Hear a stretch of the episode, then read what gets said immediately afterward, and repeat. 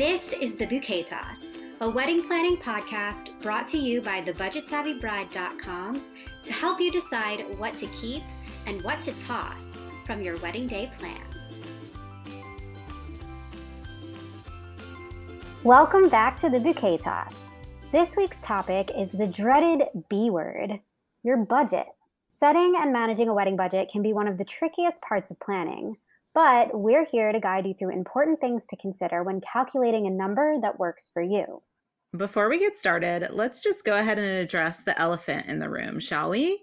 Big wedding media outlets put together surveys each year where they share the national average wedding budget. And I think it bears mentioning in this conversation. Why do you feel like we need to mention it? Could it be that the average wedding cost seems pretty high? In years past, yes, I think so. The last couple of years, I think due to the pandemic, the numbers seem a little more akin to what I would think the average actually is, but you know, back in 2018, the the numbers were just going up and up and up every year, right? And then most recently in 2021, the average was reported to be around $22,500. But I think the most important thing to remember, no matter what is publicized in the media as the national or local average budget, your wedding budget should be based on your personal situation. So I know that the answer to this is going to be that it's a completely personal case by case thing. But how do you even go about deciding on a number that feels okay to just part with after the wedding. You know, like these days, there's so much that you need to spend your money on. I think millennials specifically, we like inherited an economy that was pretty terrible. We all took out student loans to go to college. And it's like, how do you go about figuring that out from the start? What you feel like is an appropriate number for you to spend on this one day event. Right. I mean, everyone's personal circumstances are so unique to them, obviously, from the amount you have in savings to maybe the amount of debt that you have, whether it's student loans or hopefully not credit card debt, but things happen and, and people can get themselves into a bit of debt here and there. And then add in, you know, your parents' financial situations too. And if they're able to contribute to your wedding funds, all of these different things are going to play a part in how much you are able to or plan to spend on your wedding. So, I mean, chances are your budget isn't going to look like anyone else's. And we definitely have some tips and some kind of guidelines to help couples figure out what is a realistic and palatable amount of money to spend on this celebration. It is obviously a super important day. You want it to be a great day, but as we've proven thousands of times over with the real weddings that we've published on the Budget Savvy Bride, you don't have to spend a fortune to have a beautiful wedding or to have a meaningful wedding. And this kind of relates back to what we talked about in episode one this season, which is really defining like what that dream day looks like for you and uh, using that to help you reconcile how much you're going to need to spend to make that happen. That all sounds amazing. So, how do you even get started embarking on this journey of setting a number for your budget? So typically, there are multiple parties contributing to your wedding fund in most cases. Maybe it's just you and your partner, but maybe your families are contributing too. So we're going to talk through this so you can kind of tailor your budget to your personal circumstances. But I always recommend, you know, starting out with kind of looking at what you currently each have in savings. Obviously, you don't want to spend every penny in your savings account on your wedding day. You probably have other financial goals and plans, whether it's buying a house or expanding your family soon after the wedding day or starting a business or taking an epic honeymoon. You know, no matter what the case might be, you're not going to want to spend every dime you have on a wedding, right? And something I think is also really important to remember we have obviously been through like a really crazy couple of years with the pandemic. Um, but even beyond that, you know, life is unpredictable. You could lose a job, you could have circumstances that put you in like a tricky financial spot. You know, personally, I, I was laid off during the course of planning my wedding back in the day. And so those kind of curveballs just happen in life, right? So I. I'm not a financial advisor by any any means, but you know having an emergency fund set aside to cover your life expenses should one of those unfortunate events occur i think is so important. If you don't have an emergency fund that would cover a few months of your basic living expenses you should be tackling that first before saving for a wedding. And that's that's just some like real real talk not fun. Not but. fun but thank you for being real with us. I think that's actually so helpful just to give kind of a marker for where to start. And so when you're even sitting down to figure out the vision for your wedding and all of that, as you said, what you have to spend is going to be a very big part of that. But it can feel really hard just to like arbitrarily draw a number out of the total number that you have. So I love that you said having at least three months worth of essential living expenses in your savings is priority one before you're even planning for a wedding. So that's money that you should not touch for purposes of your wedding. So I think starting there is amazing. And once you do, calculate your rent or your mortgage payment or all of that, plus your daily living expenses, whatever you're paying for groceries, like entertainment, all of these things. Once you can put that together times three, that should give you an idea of what is not available for you to touch from what you do have. And so then by subtracting that, you can say, all right, here's a chunk that I feel we could work with. But you want to also remember that the more of a cushion you have, obviously, the better. So if it feels like the rest of the money besides that three months in your savings is going to be like, I don't know, like, can we really live that way? Then take more off of that. Don't give yourself as much to spend because the reality is, if you give it to yourself to spend, you can find something to spend it on. But if you go the other way and you cap your number, you also can find ways to pull it off for that lower number. But then, do you have any, you know, expert advice on is it common for someone to set, let's say, a $10,000 budget, but come up actually at like 12K? Or maybe they come in at like eight. What do you think is most common? I mean, I think a lot of people do tend to go over a bit from the original budget that they set just because the reality of what things cost, you know, especially if you aren't able or willing to do certain things yourself, it's a thousand percent possible to plan a wedding on 10k but could you do it for 250 guests? Like probably not unless you're just right. not feeding anyone you know? Or you're just having like a cake and punch reception which if that's what you want to do perfect do that. This is where really like reconciling what you have to spend and the vision that you have you know having to be realistic about certain things and in certain circumstances yeah, I mean, I I think getting really serious, like truly taking out your calculator and looking at numbers is the only way to do it. But I've heard you talk about the 50 30 20 rule before.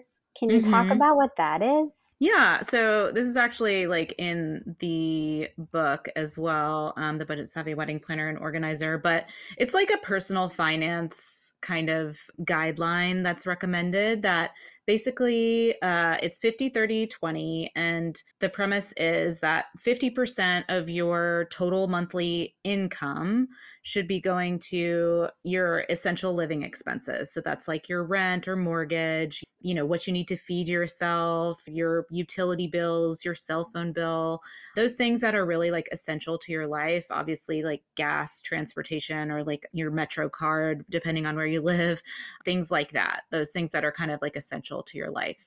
And then, you know, your personal expenses would be your haircuts or clothing or like more discretionary purchases and th- those are kind of like the areas even your groceries could technically kind of fall into more of the personal expenses truly because those are areas where if you're savvy and you do what's necessary to cut back in those areas, it's totally possible. And then the other 20% should be going to your financial goals. So, like your savings, your retirement, maybe your wedding fund, you know, depending on what you're saving up for. So, that's basically like the general premise of the 50, 30, 20. I love that. That makes it so easy to work with and like such a strong framework for you to use to just yeah budget. It's good. And I think you know, it obviously depends on like the area of the country that you live in. If you live in a big city, like rent can be a huge expense, especially in a city like New York. But if you can stick to this as a guideline, you'll probably have an easier time managing your budget and not overspending or taking on and accruing any debt. The thing that I really like when you talk about this is bringing up the fact that you can control the length of your engagement based on these numbers, based on these percentages, and figure out how long it will take. If you know, if you are contributing 20% of your total income to your financial goals, your wedding being one of them, you can kind of figure out how long you really might need to reach that number that you're trying to reach you know, in terms of the cap of your budget. The longer your engagement is, the longer you can save the money that you'll end up using for the wedding, right? Absolutely. And so, yeah, there's so many benefits to planning far in advance. And as I'm sure many couples can relate to right now, competition is pretty fierce for vendors and dates because we're in what they're calling a wedding boom, with the most weddings planned in 2022 since like 1984, which happens to be the year I was born. And also, we're recording this on my birthday, which is just funny. But, you know, there's so many benefits, you know, with a longer engagement, including giving yourself time to save money along the way. Maybe you find areas that you can cut back. Maybe you and your partner aren't living together when you get engaged, but you move in together to save on rent. Or, you know, maybe you cut out like your weekly drinks outings with your coworkers or something like that there are ways across the board in any aspect of your life i'm sure that you can find to cut back a bit if you need to be able to save more but on the other hand there's also like picking up a side hustle or as i like to say a bride hustle um, throughout your engagement uh, as a way to bring in extra money whether it's babysitting or you know, walking dogs or selling some of your unused clothing on like Poshmark or Mercari, or there's so many different things that you can do to bring in a little extra cash. So that's another way to put more money in that wedding fund, you know? So these are all amazing things that the couple can focus on when trying to set their budget. How do you go about broaching these conversations with family members or people that might also be contributing to the wedding. I think nobody wants to, of course, come out the gate expecting, but how do you go about talking about that and figuring out what those contributions might be? Yeah, I think it's it can be a challenging uh, process and conversations might take multiple conversations to really iron it all out, but I definitely recommend getting in touch with your family members as soon as possible to figure out just those questions. You know, are you planning to contribute financially to the wedding? If so, how much? You're also going to want to get clear on when to expect those payments? Are they going to give you like a lump sum that you're going to use and allocate as you see fit? Or are there going to be expectations of their opinions playing a role in the choices that you make? I think it's important to remember that accepting money from others, whether it's family members or your partner's family, money often like comes with expectations and sometimes they are going to want some level of control over the decisions that you're making and you and your partner need to decide whether you're okay with that or not because you two have already discussed what you want the wedding day to be, but your families may have completely different ideas of what they want their child's wedding day to be. So, being really clear and upfront about the type of wedding that you and your partner want when make when having these discussions with your families, I think is important letting them know that you know you are grateful for whatever that they are willing to donate to the cause but setting the expectations of we would really like to plan the wedding that feels authentic and meaningful to us and we welcome your support and hope you'll understand if we do things our way to a certain extent. It's easier said than done in certain circumstances especially depending on your relationship with your family Definitely. I love that you mentioned really also figuring out the details of this. Yeah, exactly. And so knowing how you're going to be handling those payments is a huge thing. Like so, in some cases, you know, a couple's parents might say like, "Oh, we'll pay the deposit for the venue or we'll pay for the, you know, the catering costs or you know, you could maybe even give your parents a little bit of input into the areas specifically that they're covering, maybe the things that you don't feel so strongly that you want to have complete decision making over. It's all a compromise, right? It's all about making sure everybody feels happy and also that you're you know anybody who is contributing financially feels appreciated for what they are providing and that you're not dismissing their desires or opinions, but that it's like mutually respectful, I guess. One of the most common questions you're asked as an engaged couple is Where are you registered? And one of the best responses to this question is Wayfair. The Wayfair registry has everything you could want and need for your home, and it's easy, fun, and stress free. Wayfair makes it easy to register for everything you love all in one place. From an espresso machine and a KitchenAid mixer to a vacuum from Dyson or Roomba, you can add all the brands you dream about right to your wish list. They've got everything from bedding and wine glasses to cornhole sets and outdoor grills, making the Wayfair registry a perfect solution for both your indoor and outdoor home needs. Plus, they even offer gift cards to places like Airbnb and Delta for those times when you have to make your home away from home. So what are you waiting for? Visit wayfair.com slash gift registry to get started in seconds.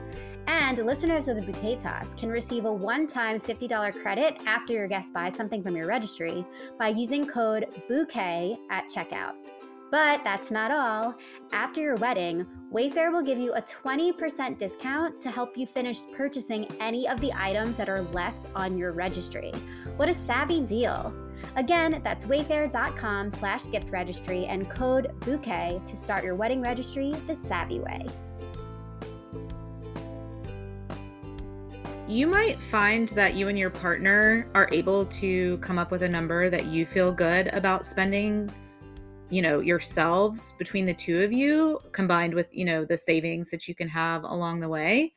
And maybe you don't want to take financial contributions from your family at all because you don't want to have to deal with those expectations and opinions and the stress of that. And I think that's perfectly valid too. If you want to do something, especially I think if you want to do something intimate and affordable, and maybe your parents are the ones who want to invite every former coworker they've ever had or whatever the case might be, and they're the ones who would maybe be causing the budget creep, then you're within your rights completely to say this is the wedding that we're willing to pay for and have for ourselves and thanks for your opinion but this is what we're doing you know? Yeah there's other ways that they can contribute that don't necessarily directly impact the wedding budget. There's potentially things for your house or maybe gifts that you need. There's ways that if they want to contribute they can that don't have to necessarily be the dj or the photographer or the venue you know?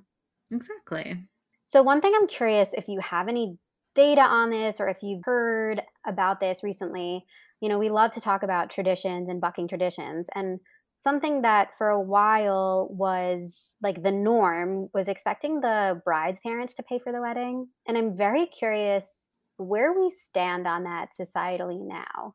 Just in terms of the amount of progress we made, not everybody is thinking, you know, that way anymore. And of course, we're not, it's not like a function of the the woman being bought or giving a dowry to the man's family or any of that anymore. But is that something that you think a lot of parents are still under the impression that the bride's parents are responsible, not the groom's? So, according to the Wedding Wire Newlywed Report in 2021, parents are paying for 52% of wedding expenses while the couple pays for 47. The remaining 1% hmm. is paid for by other loved ones. But it doesn't say specifically the bride's family. Also, according to Wedding Wire, 60% of parents decide to pay for specific things such as the bride's dress or the venue, while 33% of parents write the couple a check that they can spend on the wedding as they please. That's one report.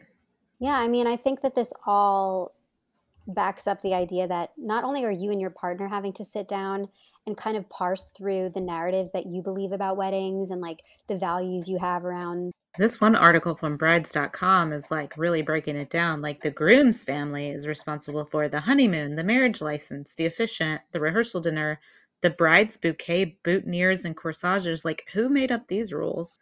I think if you do like a Google search, you're going to find answers that are like all across the board. And that's why I don't know. I think people should just do what works for their own personal situation and not worry so much about what's considered traditional. I mean, these days there's weddings with no bride. so in that case, the bride's family is not paying for anything. I think that's such a good point. I also think you're right. There's so much time couples could spend trying to find this information, and there will be people who have made their opinion clear about what they think should happen, right? There's a lot of people that will say, XYZ is paid for by the bride's family, XYZ by the groom's family, and that's what they believe. And in the real reality of the whole thing, there are actually really no rules. So you get to make the rules. You get to sit with your partner and your families and decide what feels right for us. What are the rules we want to go by? You know, what are the things that we think we'll feel happy with down the line after this event has occurred, you know? Yeah.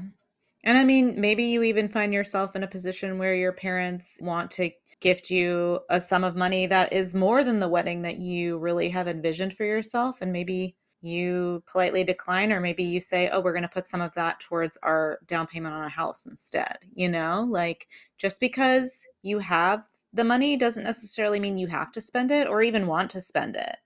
So it's really about, you know, coming back to that vision and getting really clear on what you actually want and making it work. Speaking of making it work, You've also got some really cool tips, ways to save, ways to make your budget kind of stretch a little bit further, and really just ways to prepare, like things that you might not be thinking about that could affect the amount that you'll eventually have to spend on your wedding.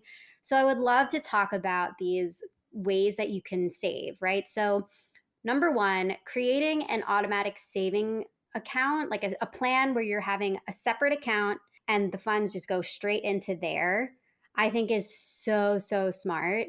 It can feel like really difficult to say, oh, but I have to take some of this savings and put it in the wedding. And I don't know if I want to. And if you just have the online banking system do it for you, it takes a lot of that out, right?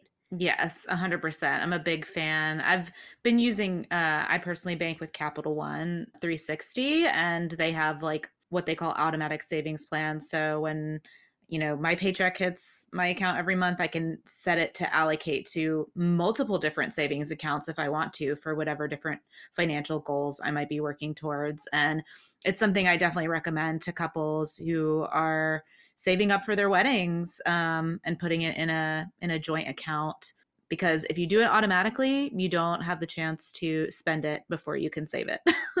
Yeah exactly so, speaking of not spending before you save it, also finding ways to cut down on your monthly expenses during the planning process. I think it can feel a little bit like nerve wracking to have to be like, okay, for the rest of my life, I have to cut down on this category of spend that I usually do. But if you think about it from like, well, we have 18 months to save. So for these 18 months, arbitrarily, we're going to cut down on specific things.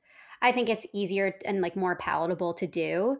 And one of the best ways to do it is to be a savvy shopper.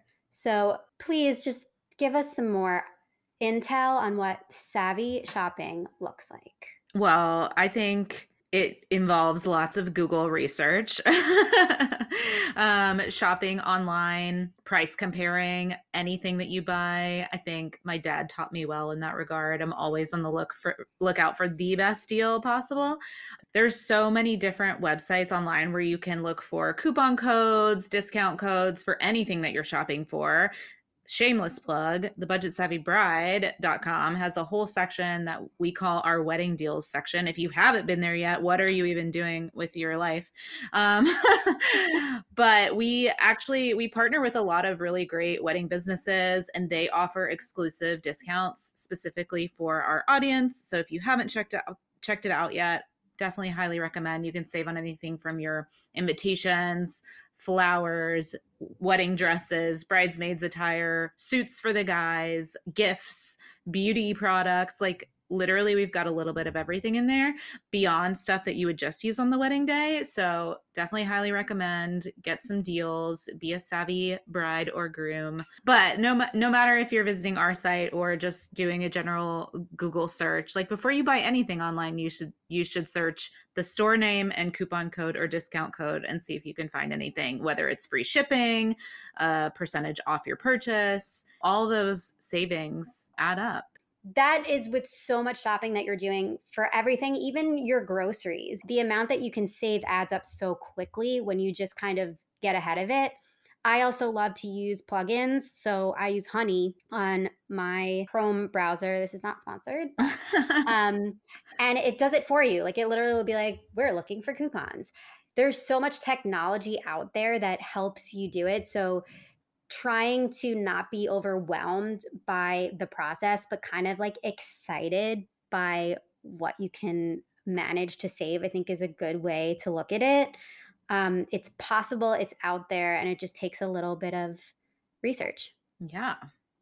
And then another thing that I like, another way to save, is turning your clutter into cash there's so much out there like Facebook Marketplace and Poshmark or eBay or you know any of those things where you can sell things that you just don't need anymore.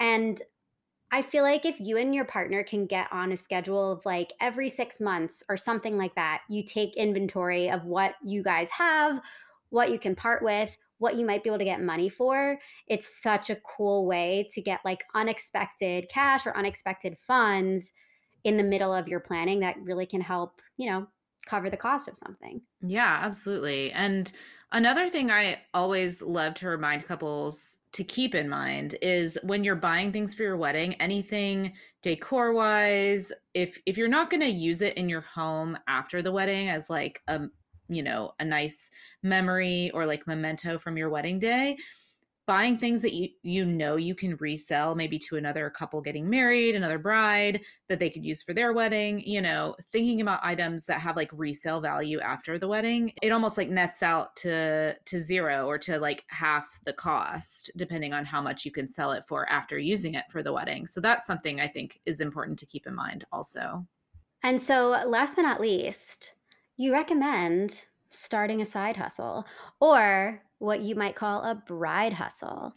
Tell us a little bit about that. Yeah.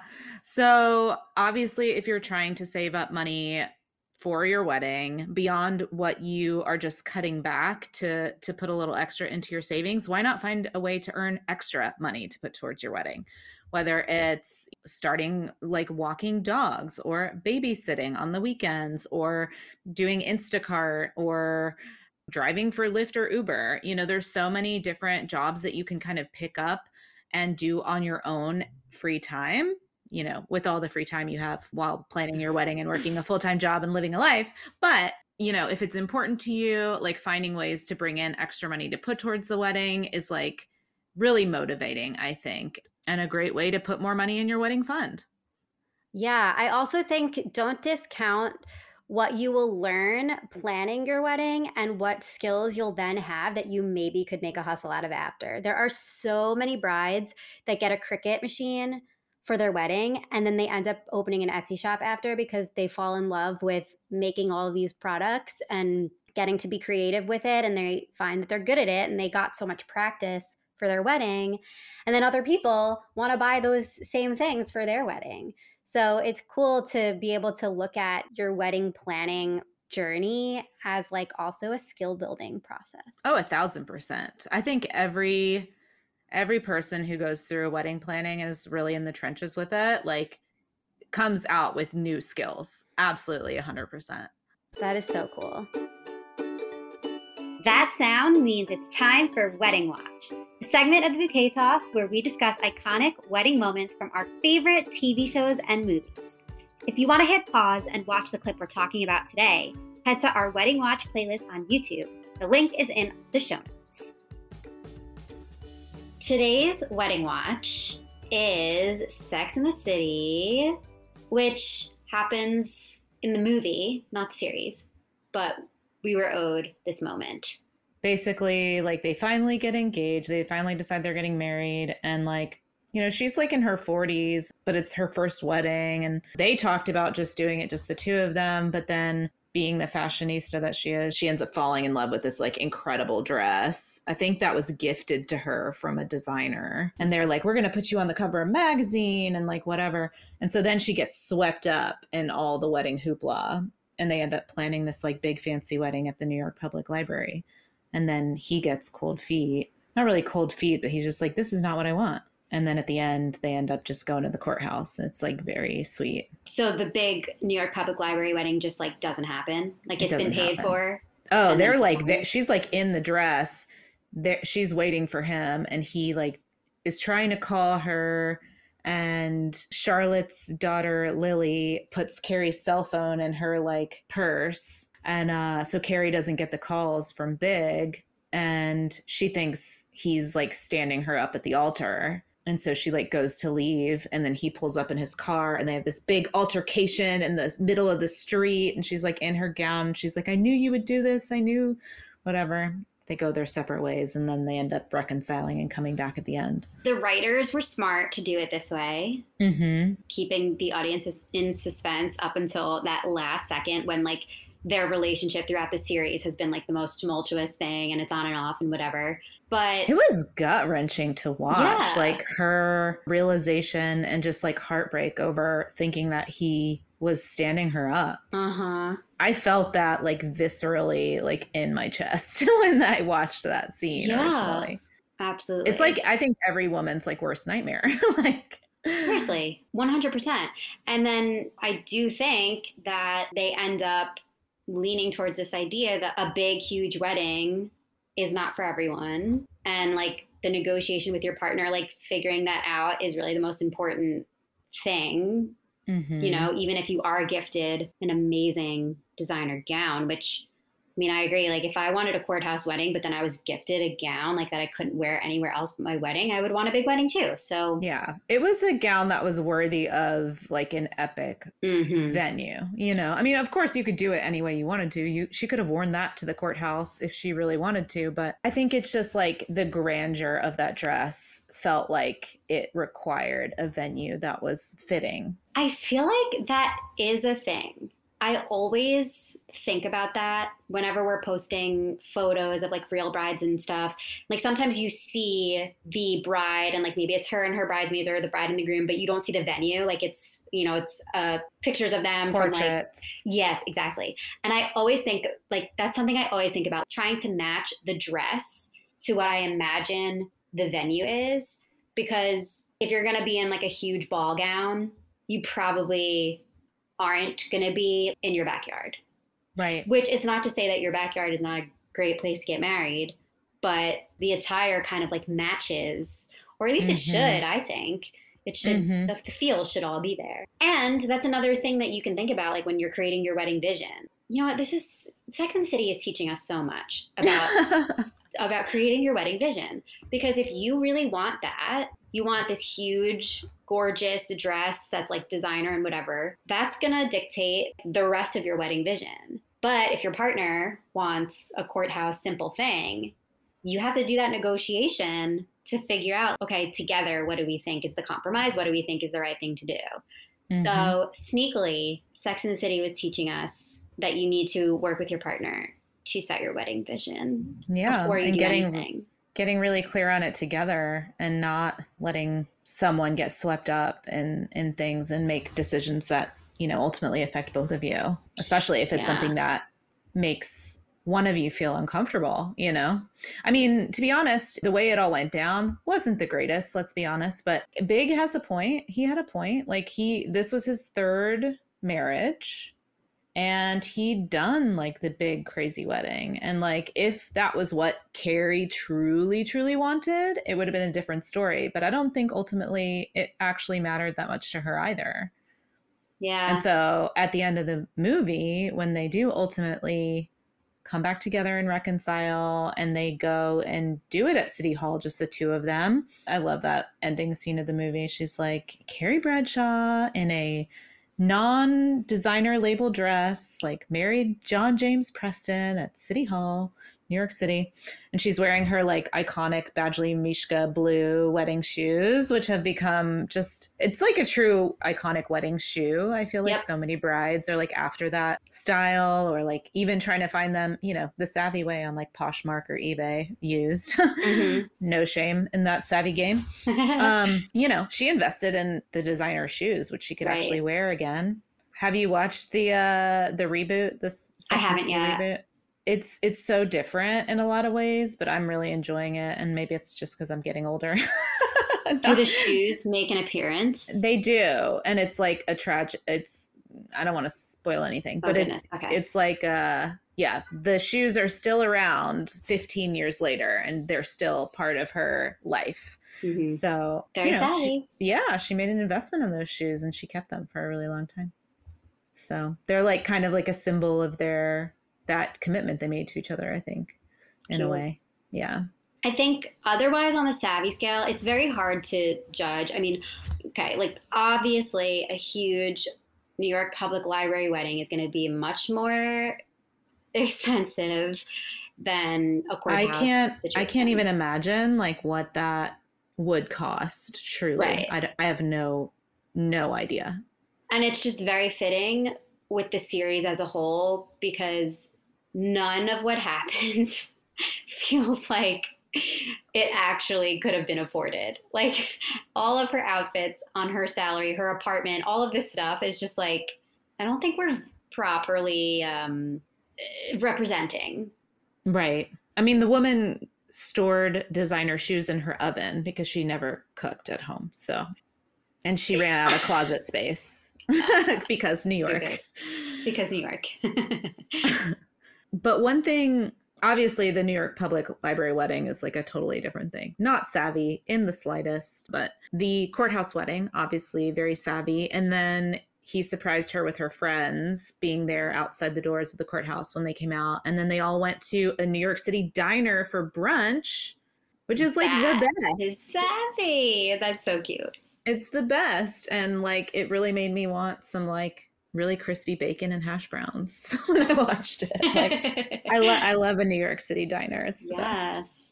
So it's interesting because I feel like they were playing into both like of the media narratives. They're mm. playing both into this like desire and need for like a huge, lavish, expensive wedding, but also on the other hand, the amazingly sweet, you know, meaningful thing that you can do if it's just the two of you, your closest friends, and a diner.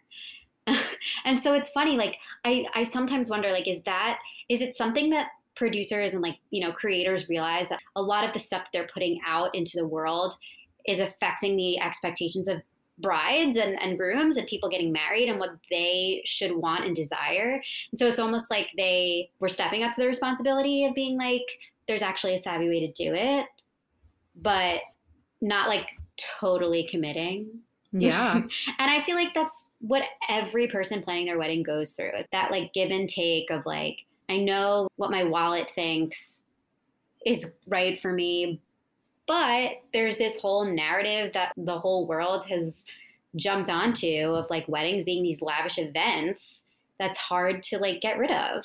Right. And what's even more interesting, I think, is that like Big is portrayed to be this very powerful, successful, wealthy man. And they had all the means in the world to plan that big fancy wedding. But right. ultimately, in the end, what actually felt best and most authentic to them and to their relationship was to do the intimate courthouse thing. So Bam. getting clear on those values is so important. It mm. could have saved them so much drama. That whole movie could have been avoided. Oh, it wouldn't have happened. that horrific, dramatic, like soul crushing scene didn't have to happen. so that's the word to the wise. In your own life, whatever proverbial dramatic scene that could occur from planning a wedding like that doesn't have to happen. And that concludes our weekly wedding watch. Want to hear us chat about one of your favorite scenes? DM us on Instagram and let us know what we need to watch and chat about on future episodes.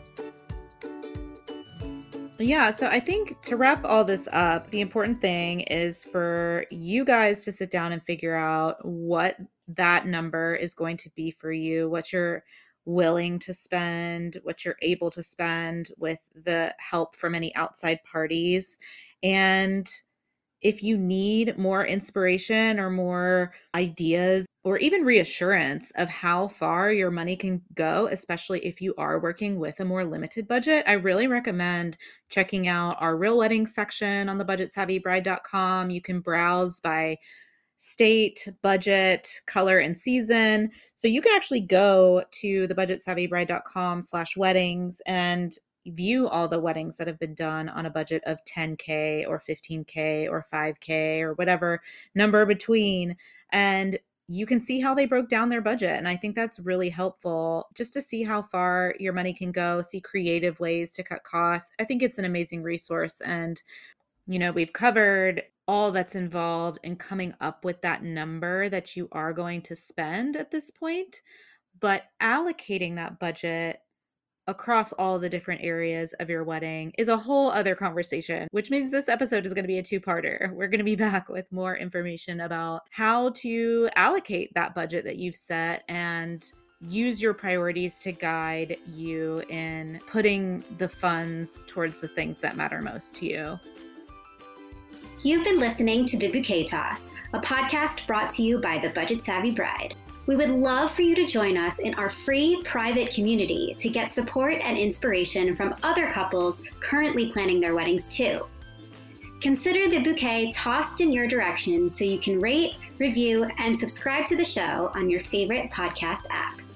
As always, stay savvy and stay tuned for our next episode.